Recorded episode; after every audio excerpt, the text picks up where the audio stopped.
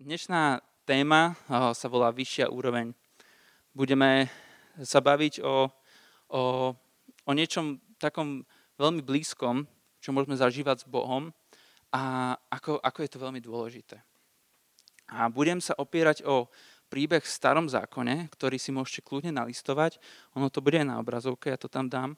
Je to Genesis, 12. kapitola, Znalci písma vedia, že v Genesis 12. kapitole začína The Most Legendary Abraham svoju cestu, svoju puť. Takže začneme hneď Abrahamom. Je to iba pár kapitol od samotného vzniku uh, celého sveta. Dobre, takže môžeme, môžeme kľudne čítať. Um, toto je v podstate úplný začiatok v kapitole predtým iba vieme o tom, že sa narodil nejaký Abraham, že mal nejakých bratov, nejakých súrodencov a vieme, že jeden z ich, z ich súrodencov mal syna, ktorý sa volal Lot. Čiže také začiatočné rodinné vzťahy, kto nevie, tak Lot je synovec Abraháma. A títo dvaja uh, mužovia budú teraz veľmi dôležití pre nás.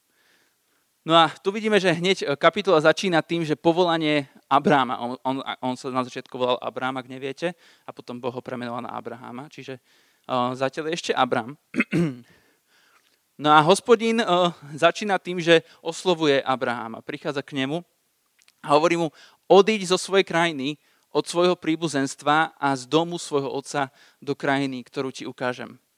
Uh, v tej kapitole predtým sa píše, že uh, mal už, myslím, že okolo, pardon, je to tu, hej, že Abraham mal vtedy 75 rokov, keď bol k tomuto vyzvaný, čiže veľa o tom nevieme, ale môžeme sa domnievať, že Abraham dovtedy žil v podstate taký život, eh, kde proste mal nejaké bývanie na jednom mieste a žil nejaký život, nevieme aký, ale nejaký žil. Eh, pravdepodobne má veľmi úzky vzťah s Bohom, keď k nemu len tak to hovorí. Ale mal 75 rokov, keď sa to teda stalo a, a boh, boh mu hovorí, že, že, že, že vstaň a presun sa do inej krajiny. A tuto hneď vidíme, v, dru- v druhom verši hovorí, že urobím z teba veľký národ, požehnám ťa, zvelebím tvoje meno. Požehnám tých, čo teba žehnajú a tých, čo tebe zlorečia, preklajem. A tak ďalej. Ale krásne je v štvrtom verši, že vtedy Abraham odišiel, ako mu prikázal hospodin. To je veľmi vzácne. Ja keď si predstavím, že má 75 rokov, tak človek už je naozaj na niečo zvyknutý, hej. A len takto zo dňa na deň posluchnúť Boha, že staň a presťahuj sa, to je naozaj vzácne. Čiže v tomto Abraham je aj tým veľmi známy. Je to veľký, veľký muž, ktorý bol poslušného srdca. Poslušného srdca. Kedykoľvek si budete čítať o Abrahamovi, tak bol vždy poslušný. Hneď keď Boh niečo povie, tak následujúci verš je, že Abraham to vykonal. To je veľmi vzácne. Takže Abraham odišiel, ako mu prikázal hospodin, a šiel s ním aj Lot. Zobral ho so sebou, takže vzal svoju ženu, svojho synovca Lota, všetok majetok, čo nadobudli, i služobníctvo a išli. A tam potom e, v tejto kapitole e, v podstate je iba zaznamenané, že išiel tam, potom išiel tam, potom išiel tam. Jednoducho putoval, ako ho Boh viedol, ale keď si budete doma čítať 12. kapitolu, ja to tu teraz nebudem celé čítať, ale keď si ju budete doma čítať, tak je jedna veľmi krásna vec, ktorú Abraham vždycky spraví, to si všimnite, že vždy kamkoľvek príde, tak postaví Bohu oltár. To znamená, že z toho veľmi na mňa vplývalo, že Abraham bol človek, ktorý bol nielen poslušný Bohu, ale mal s ním veľmi úzky vzťah a veľmi si ho ctil. Kamkoľvek prišiel, postavil mu oltár a velebil ho. A to je veľmi krásne. A to môže byť aj postoj vďačnosti, že, že ho tam doviedol bezpečne, že, eh, že bol vďačný za to, čo má a, a že si ho chcel proste ustiť. A, a bol to taký symbol, že kamkoľvek idem, ty ideš so mnou, Bože, ty ideš so mnou. Je to fakt veľmi krásne, si to potom prečítajte, že kamkoľvek pristál, postavil Bohu oltár. A to je tiež veľmi krásny princíp. No ale eh, to je teda 12. kapitola, nejaký začiatok uh, toho Abrahamovho života z hľadiska teda tých biblických udalostí, lebo už predsa má nejaké roky. A, ale potom ideme do 13. kapitoly, hneď ďalej, 13. kapitola, si nalistujte a môžeme čítať od verša 2. Takže oni už v podstate sa presunuli tam, kam ho Boh e, vyzval, aby išiel a teraz e, prídu iné problémy.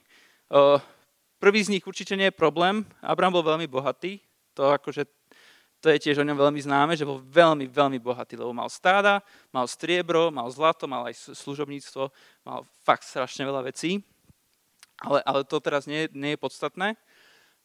A verš 5 ale hovorí, že, že aj Lot, ktorý žil s Abramom, mal ovce, dobytok a stany. Čiže e, títo dvaja e, mužovia e, prišli do Novej zeme, obaja sú veľmi majetní a vo verši 6 sa, stane, sa stáva to, že krajina už nestačí na to, aby mohli bývať spolu. Majetku mali toľko, že už nemohli zostať pri sebe.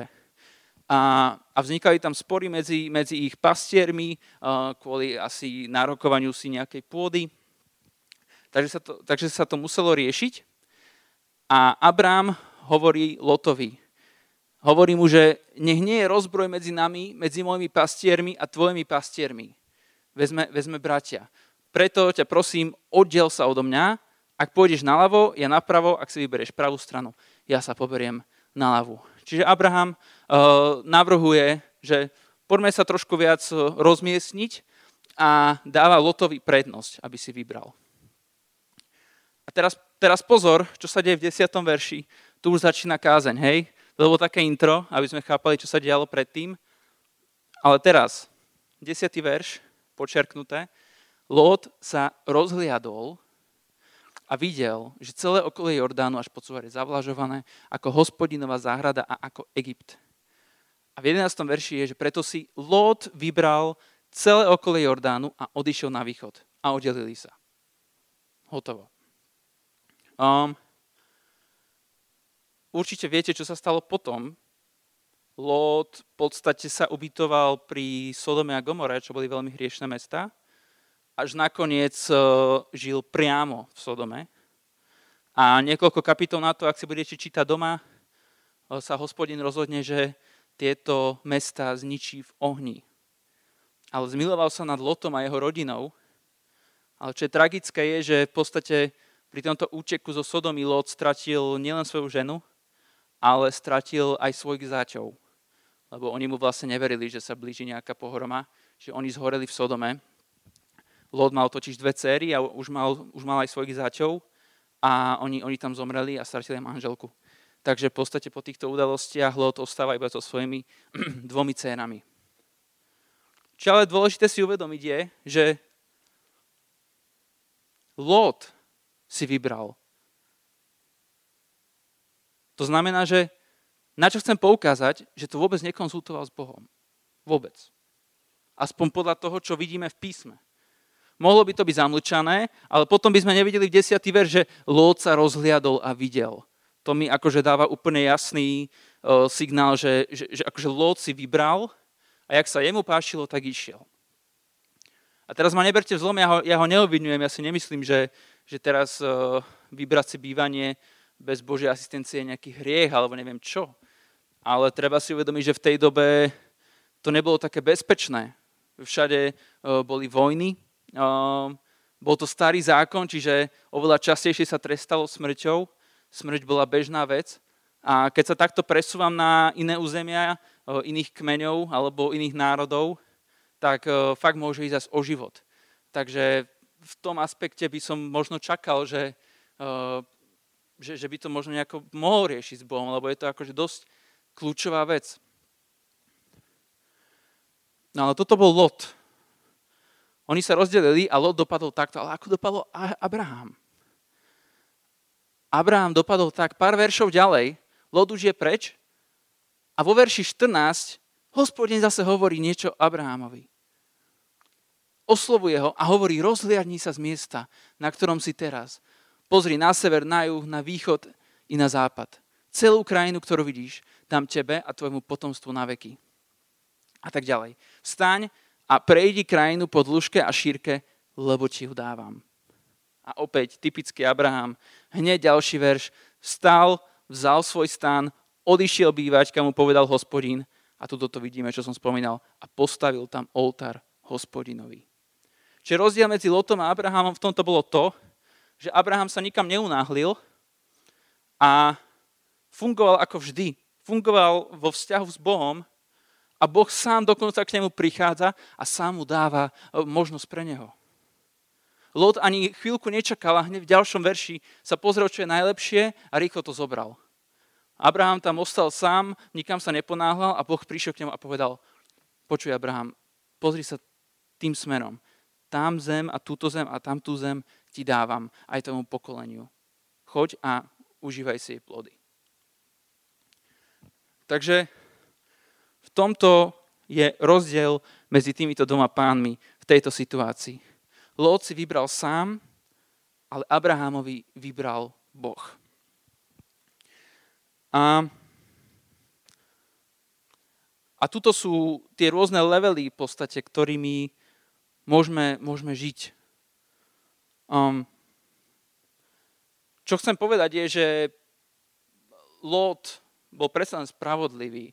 Nespravil nič vyslovene zlé, veď Boh sa aj na ním zmiloval, lebo bol spravodlivý, naozaj bol aj v Novom zákone o ňom tak píšu. Takže ja ho nechcem profilovať ako niekoho negatívneho alebo niekoho zlého, to, to vôbec nie. A, a to aj podporuje moju ďalšiu myšlienku, že veľakrát sa môžeme objaviť na mieste Lota práve že. Že mm, sa rozhodneme situácie prevziať do svojich rúk a vynechať z toho Boha. A teba, teraz ma neberte v zlom, ja to určite uh, nemyslím v zmysle, že nemôžeš spraviť krok z postele bez toho, aby si sa pomodlil, čo máš robiť. Nemôžeš uh, pri výbore príbora, keď sa, keď sa ideš nájsť, modliť, aký príbor si máš vybrať. To zase nie, to je akože absolútny extrém. Ale čo tým chcem povedať je to, že človek to nemusí vždy dobre odhadnúť. Lot to odhadol tak, že OK, to zvládnem a vybral si a strátil troch členov rodiny v podstate nespravil automatický hriech, ale neurobil to úplne najlepšie. A tým chcem povedať, že ako ľudia, ako kresťania, pozor, ako kresťania, môžeme mať aj dobré úmysly, môžeme veľa rozhodnutí konzultovať s Bohom, neviem ako vy, ale ja svoje kľúčové rozhodnutia určite, určite debatujem s Bohom. Akože to bez pochyb. A verím, že aj vy. Ale ide o to, že že, že niekedy nemusíme rozpoznať, ktoré sú tie kľúčové rozhodnutia. A môžeme dopadnúť ako lot. Že príde nám to ako niečo normálne, niečo bežné, že OK, dobre, tak to bude takto. A po chvíli zistíme, že to bolo úplne zle. A v, v tej chvíli nielen, že prichádzame o čas, kedy sa musíme vrátiť na správnu cestu, ale môžeme prísť aj o oveľa cenejšie veci, ako sme videli u Lota. A čo tým chcem povedať je, že na to, aby sme sa vyvarovali takýmto veciam, ktoré napríklad zažil Lot, na to, aby sme sa vyvarovali tomu, že budeme robiť nesprávne rozhodnutia, potrebujeme prejsť na vyššiu úroveň toho, ako Boha zahrňujeme do nášho života. Um, ja vám poviem úprimne, ja momentálne na tom sám pracujem. Ja momentálne som v takom štádiu, že mm, tak intimnejšie k Bohu idem, iba keď niečo potrebujem. To vám hovorím fakt úprimne. Tak to, tak to u mňa momentálne je a pracujem na tom, lebo sa mi to nepáči. Ja momentálne za Bohom idem iba vtedy, keď niečo fakt potrebujem. Keď vnímam, že nejaké rozhodnutie, že fú, že tak to radšej chcem konzultovať s Bohom. Ale čo ak prídu, čo, čo ak nepostrehnem, že niečo bolo dôležité a budem to riešiť sám a dopadne to zle. Čo, čo ak prídu také momenty? No preto musím ísť na to vyšší úroveň. Musím prejsť na úroveň, kedy som s Bohom len preto, lebo je. Len preto, lebo ho milujem. Idem za ním a nič nechcem. Proste som s ním. A to je to, čo pochopil Abraham. A čo žil Abraham. Prečo to viem? Lebo Čítajte si fakt jeho príbeh od 12. kapitoly Genesis. Gemu, k nemu Boh prichádza len tak. Len tak a konzultuje s ním veci ako s priateľom. Keď si všimnete, uh, potom tiež v tom príbehu o Abrahamovi, uh, keď Boh išiel zničiť Sodomu a Gomoru, tak uh, prosím pekne, Abraham sa rozpráva s Bohom a vyjednáva s ním, koľkých spravodlivých ľudí má v tom meste ušetriť a presvedčí ho až 6 krát, myslím, alebo 5 krát. Boha. Že Abraham mal fakt vzťah s tým Bohom. A, a, a je to fakt krásne, že akoby tie rozhodnutia ponúkal Boh Abrahamovi. Nie je to tak, že Abraham musel e, zacupitkať, ako by zavolať 911 do, do Božieho kráľovstva, že v tomto potrebujem poradiť. Nie. Však celý čas to tu máme. Od, pardon, hej, tu hneď na začiatku, hneď prvý verš.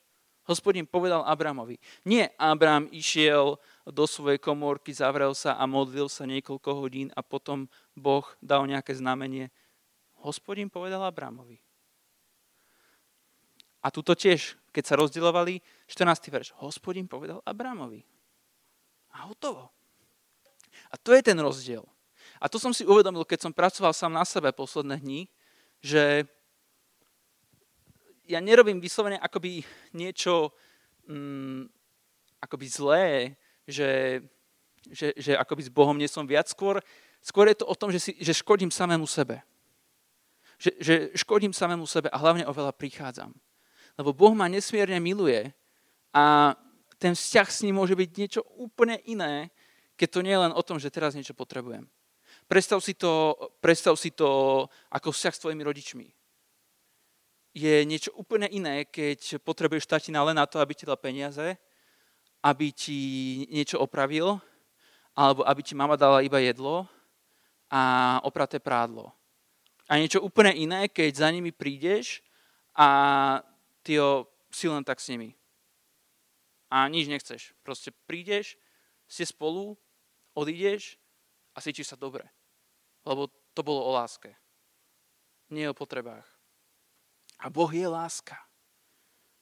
A do toho vás pozbudzujem, do tej vyššej úrovne, že nie je ten vzťah s Bohom postavený na láske.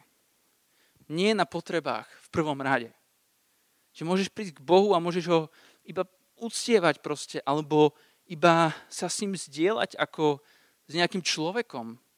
Ja mu hovorím, čo som zažil, aj keď viem, že to vie, ale ja mu to hovorím, keď chcem len tak s ním byť. A do pár minút sa cítim fakt dobre. A viem, že to nie je emócia, viem, že to je, že to je fakt prítomnosť Božia. A toto je tá vyššia úroveň. Preto uh, ja, ja, vám, ja k vám hovorím ako ku kresťanom, ktorí veria v Boha, ktorí chcú žiť dobré životy. Ja, ja, ja vám nehovorím evanílium teraz. Ja, ja, ja tým nechcem povedať, že, že, že teraz sme tu všetci neviem akí, ale chcem povedať, že je tu niečo viac a je tu niečo, čo teba samého vie neskutočne obohatiť a hlavne uchrániť. Keď za Bohom nejdeš len, keď niečo potrebuješ, ale len s ním si, tak potom, keď ide do tvojho, tak on sa ti ozve. Rozumieš? Ako Abrahamovi. Ozve sa ti on. A upozorní ťa, keď je niečo zlé. A vtedy neminieš nič. Tam, kde potrebuje byť Boh, tak tam Boh bude.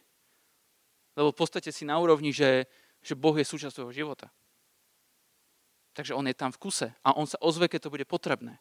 A zároveň, keď pôjde do tvojho, budeš mať dosť sily uh, s, s tým bojovať. Lebo aj keď rozpoznáš situáciu, super, ideš za Bohom, prosíš o pomoc, prosíš o asistenciu, super.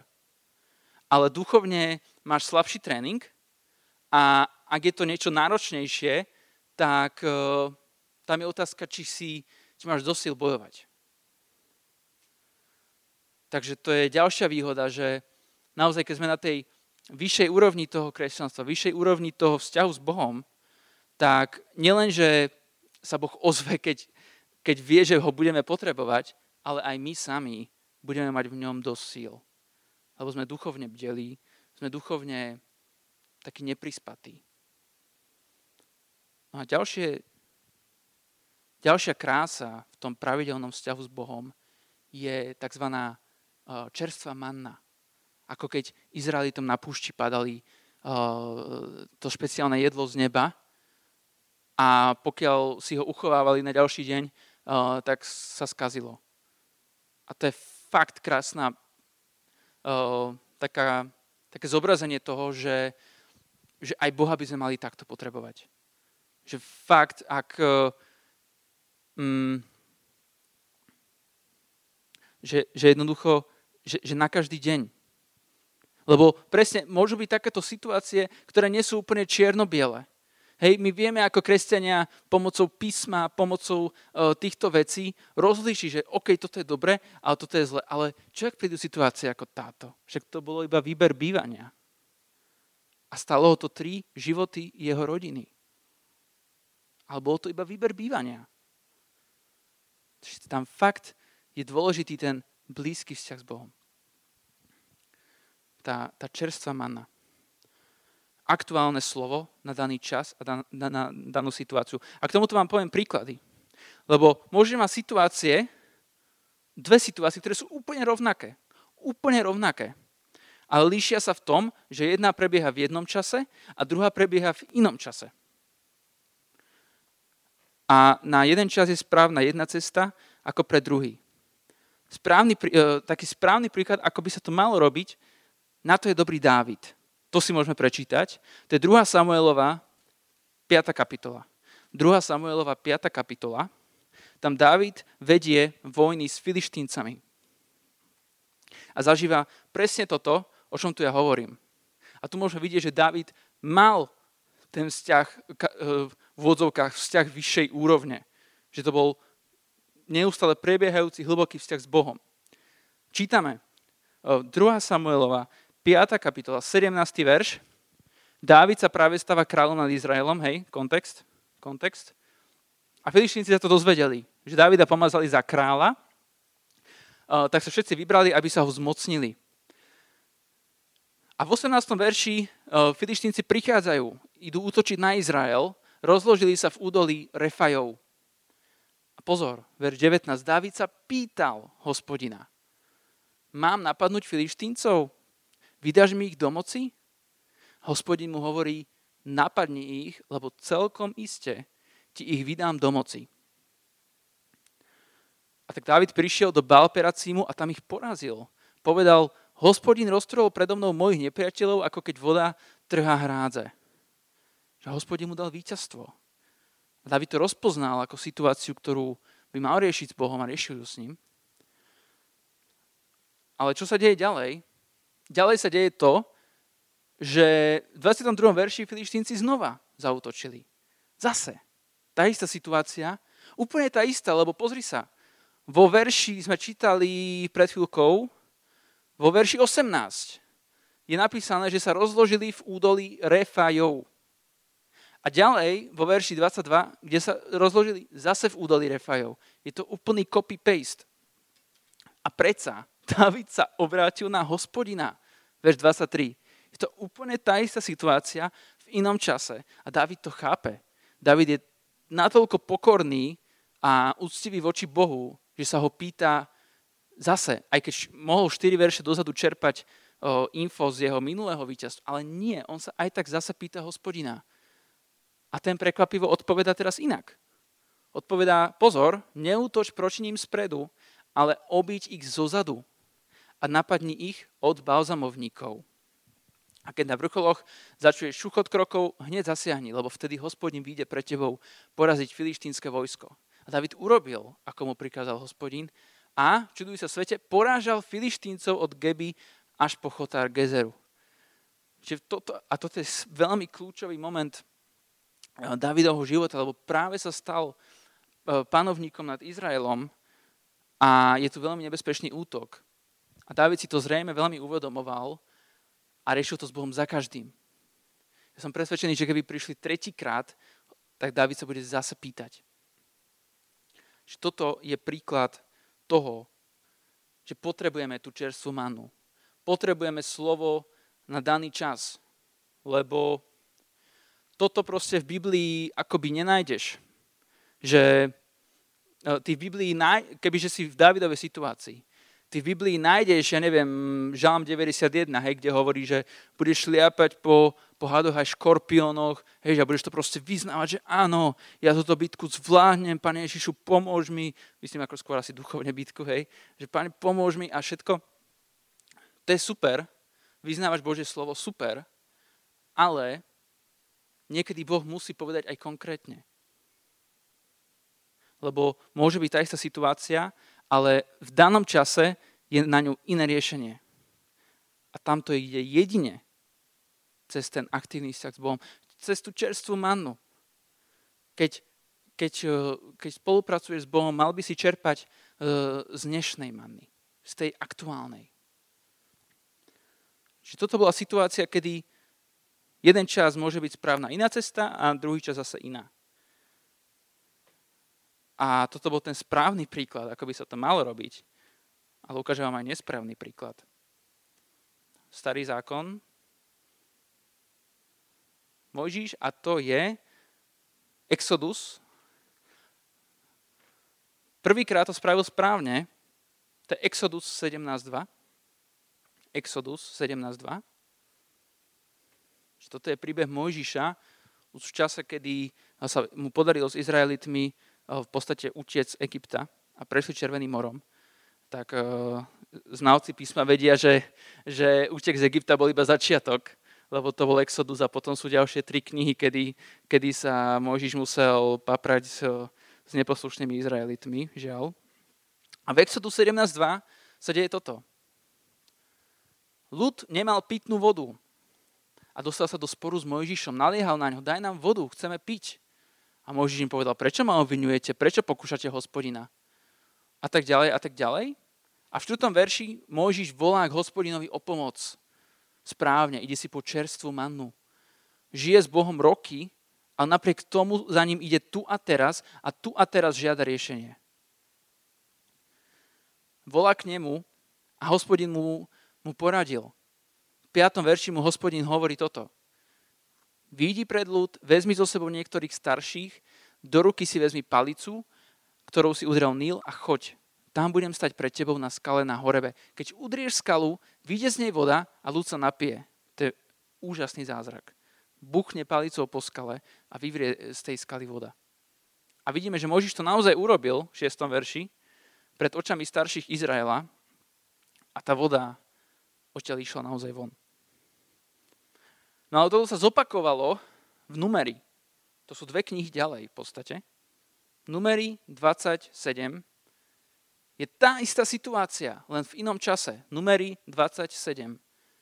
Mojžiš je zase v spore s izraelským ľudom, alebo skôr naopak, a zase potrebujú vodu. A Mojžiš čo spravil? V 7. verši mu hospodin hovorí, vezmi si palicu a so svojím bratom Áronom zavolaj pospolitosť, pred ňou sa prihovorte skale, Iné inštrukcie, pozor, už nebucháme po skale, už k nej hovoríme. A bude z nej tiec voda. Tak im vyvedieš vodu zo skaly a napojíš ľud i dobytok. Ale čo sa stalo? Mojžiš vzal palicu, ktorá bola pred hospodinom a v 10. verši zvolal Mojžiš s Áronom zhromaždenie pred skalu a povedal Počujte, vzbúrenci, máme vám z tejto skaly vyviezť vodu? To už tam akoby cítiť taký, už taký malý vstek, ktorý mal proti tomu ľudu, lebo v kuse reptali, akože to je veľmi pochopiteľné, tá jeho frustrácia, lebo keď si to čítaš, tie knihy, tak odkedy vyšli z Egypta, to je fakt problém za problémom. Reptanie, to je zlé, to je zlé, začali uctievať iných bohov, kým Mojžiš bol s hospodinom. Fakt kopec šialených vecí sa tam dialo. Takže tuto aj, aj Mojžišovi už rupli nervy. A teda v 11. verši zodvihol ruku a palicou dvakrát udrel skalu tuto neposlúchol Boha. Ale bolo na ňom také pomazanie, že vyrazil z nej silný prúd tak či tak, silný prúd vody a naplnila, napila sa celá pospolitosť i dobytok. Čiže v podstate akoby, dá sa povedať, mission successful, to, čo trebalo, potreby, ktoré mal ten ľud, boli naplnené, ale v 12. verši sa stane strašná vec. Hovorí Mojžišovej Áronovi, pretože ste neuverili, keď ste mali pred očami Izraelitov dosvedčiť moju svetosť, neuvediete toto zhromaždenie do krajiny, ktorú mu dám. A toto prosím pekne sa usilujú už 40 rokov a Boh povedal, sorry, vy tam nejdete. Kvôli neposlušnosti. Tuto síce Mojžiš dostal tú čerstvú mannu, ale už tam chýbala poslušnosť. Už tam bola prílišná telesnosť. Už, už si povedal, je dať čo nejaké nové riešenia mi dávaš, Bože, veď to je to isté ako v, exod, v exode. Je dať to radšej pre istotu spravím takto, však ty, ten ľud ma zabije, ak to nevíde. Hej, možno mal aj strach, možno chcel ísť na istotu. Ale bola to jednoducho neposlušnosť voči Bohu. a dopadlo to veľmi smutne. Nakoniec do zaslúbenej zeme musel izraelský ľud doviesť Jozua. A muži sa tam naozaj nedostal. Takže tu sme mali dva príklady. Dávid a Mojžiš. Jednému sa to podarilo, druhý to úplne nezvládol. A to je naozaj o tom, že potrebujeme čerstvú mannu, že naozaj môže byť tá istá situácia, ale zasadená v inom čase. A Boh vyžaduje úplne inú stratégiu. A preto potrebujeme tú čerstvú mannu. A druhá situácia je, že, že zase, tá situácia je úplne rovnaká, ale pre jedného človeka môže byť iná cesta správna ako pre toho druhého. Či teraz to není, že jeden človek v dvoch rôznych časových linkách s rovnakou situáciou, ale je to, že dvaja rôzni ľudia. A tuto je pekný príklad Šalamún a Dávid. Tuto nepôjdeme do Biblie, ale v podstate Šalamún a Dávid boli v podstate jedni z najväčších kráľov Izraela. Veľmi, veľmi úspešní. Ale napriek tomu obaja chalani v podstate úplne inak vládli. Dávid vládol mečom, viedol strašne veľa vojen a Šalamún vládol skôr správnou múdrosťou, správnou diplomáciou. V podstate on eh, robil rôzne kroky s okolitými krajinami a národmi, aby si držal dobré meno, aby držal mier. A tam bol on obdarovaný a on išiel na to takto.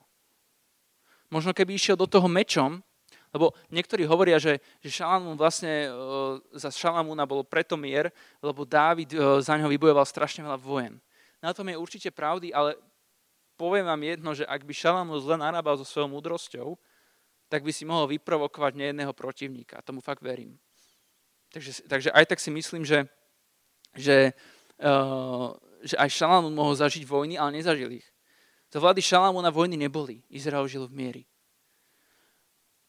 A vidíme, že naozaj aj e, jeden vládca, aj druhý vládca boli boží služobníci, naozaj muži, o ktorých aj svet rozpráva, ale obaja akoby dosiahli ten boží plán, ale úplne inak. Ale to nevadí. To nevadí. To neznamená, že áno, Ježiš je cesta, pravda a život. To určite áno, to nespochybňujem.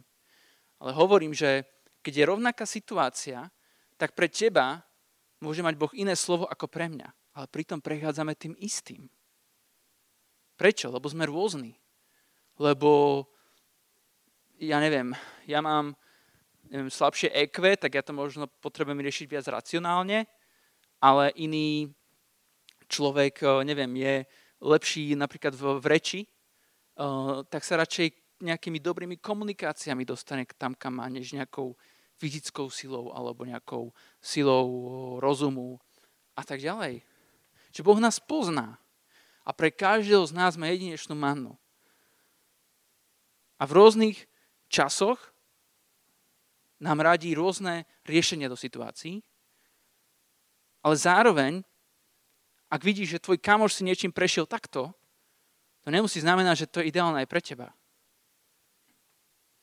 A výsledkom toho je naozaj to, že každý z nás by sa mal usilovať o tú vyššiu úroveň. Každý z nás, a vyzývam vás tomu a vyzývam k tomu samého seba, by sme mali byť s Bohom len tak.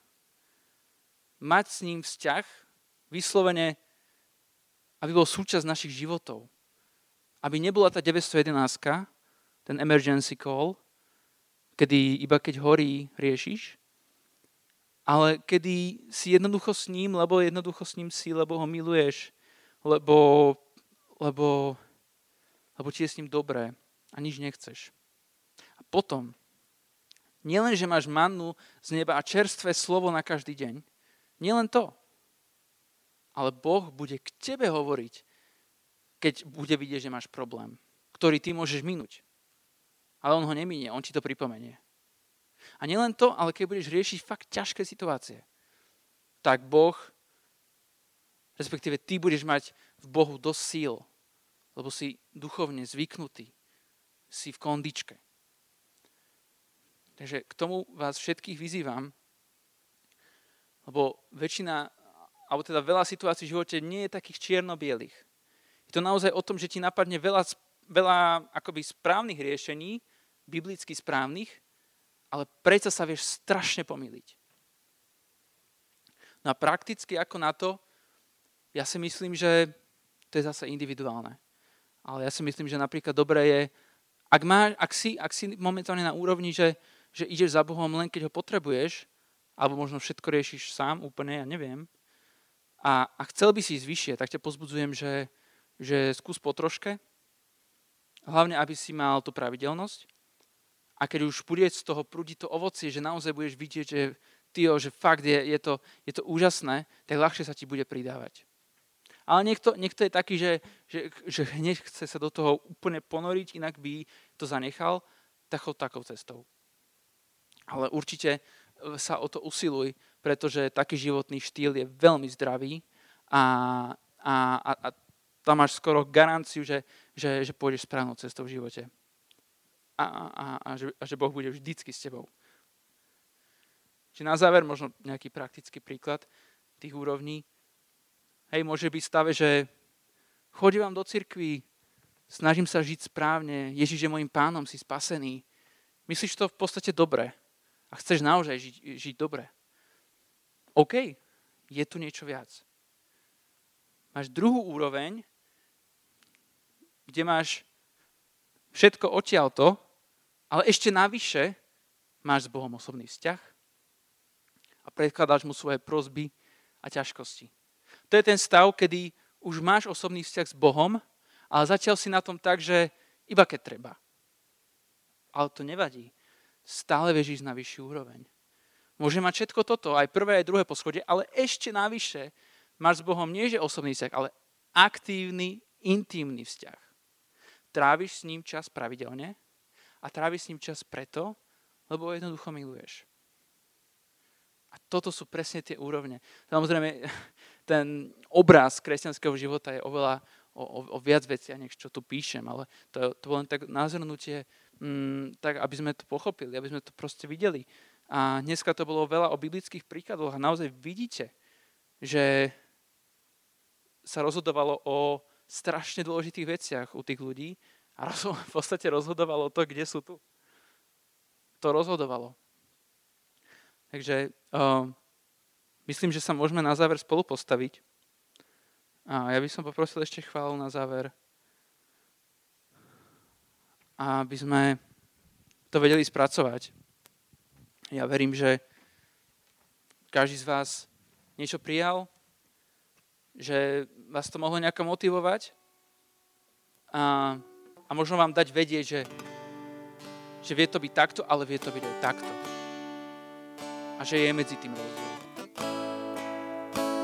To nebolo ani tak o tom, že toto je hriech a toto je svetosť. Skôr to bolo o tom, že, že, že, že dá sa aj vždycky ďalej. Hej? Že Boh má stále pre teba viac. A mal si príklady z Biblie, kde si videl, čo sa deje, keď človek žije tak, alebo keď človek žije tak. Halleluja, Pane Ježišu. Ďakujem Ti. Ďakujem Ti, Pane, že každý z nás má otvorené dvere, Pane, pred Tvoj trón. A že si pre nás 24-7 k dispozícii, lebo nás miluješ, Pane, lebo túžiš, zo všetkého na svete najviac túžiš potom mať vzťah s človekom, ktorého si stvoril. Pane, podaj by sme aj my mali neustále takú túžbu a taký postoj a neustále to bolo tak aj u nás. Ja sa modlím, nech to tak je, lebo to je správny postoj. Tak sa má budovať ten život. Tam je tá stabilita. Tam je správne smerovanie. Modlím sa, Pane, nech každý z nás má dosť sily a dosť milosti, zmocnenie na to, aby sme mohli postupovať v týchto úrovniach stále vyššie. Aby sme jeden druhého vedeli dvíhať, boli otvorení jeden k druhému, Pane, pozbudzovali sa. Aj o to je církev. Aj o to je církev. Ak sa s Bohom máš dobre, ak si zažil zázraky, ak si zažil dobré časy, na to tu máme tých prvých pár minút z parku. Nemusíš sa hambiť, sme jedna komunita, je to len na Božiu slavu. Ak, máš, ak sa máš dobre s Bohom, ak máš svedectvo, tak ho povedz. My budeme len radi. Kľudne sa nemusíš hábiť každý spák. Môžeme spoločne oslavovať, že Boh je dobrý a, a že sme takto na tom s Bohom. Halleluja, Pane. Aby každý z nás mohol mať tieto svedectvá, aby každý z nás mal dosť na to ísť vyššie k Tebe, Pane. Vyššie a bližšie k Tebe.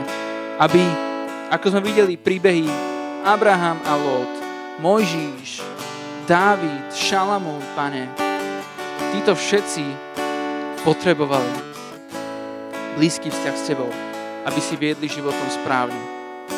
Pane, daj nám poslušnosť, ako mal Abraham, že Ty povieš slovo v jednom verši a my ho vykonáme v druhom verši. A kamkoľvek prídeme, postavíme Ti oltár, lebo si ťa ctíme, alebo ťa chceme mať všade so sebou. Daj nám, Pane, poslušnosť a pokoru, ako mal Dávid, ktorý napriek tomu, že bol neuveriteľne zručný bojovník, si vždy pýtal radu od hospodina. Aj keď to vyzeralo úplne rovnako ako pár veršov dozadu, aj tak sa pýtal. Modlím sa, Pane Ježišu, nech o pár mesiacov, o pár týždňov, rokov vidíme týchto istých ľudí, ktorí sú totálne premenení, lebo sa im zvládli, lebo zvládli ísť na vyššiu úroveň. Lebo zvládli si povedať, fú, fakt by som mal ísť do stavu, kedy bude Boh súčasť môjho života. Keď to fakt bude o tom, že idem za ním len tak, lebo je môj priateľ. Lebo ho milujem a on miluje mňa. Preto za ním idem. A budeme počúvať svedectva, že wow, bol som na tejto križovatke, a nerozpoznal som to, že je to dôležité, ale Boh, on proste prišiel. On len tak za mnou prišiel a povedal mi, že pozor, chod takto. A ja som išiel a som požehnaný, že wow. A môžeme tu všetci stáť a tlieskať a tebe dávať chválu, že, že, že takto meníš ľudské životy. Modlím sa, nech ma každý do sily na toto, Pane. A nech si to dá ako prioritu. Nech sa ženie za tebou a nech ťa drží, až kým, až kým ho nepožehnáš.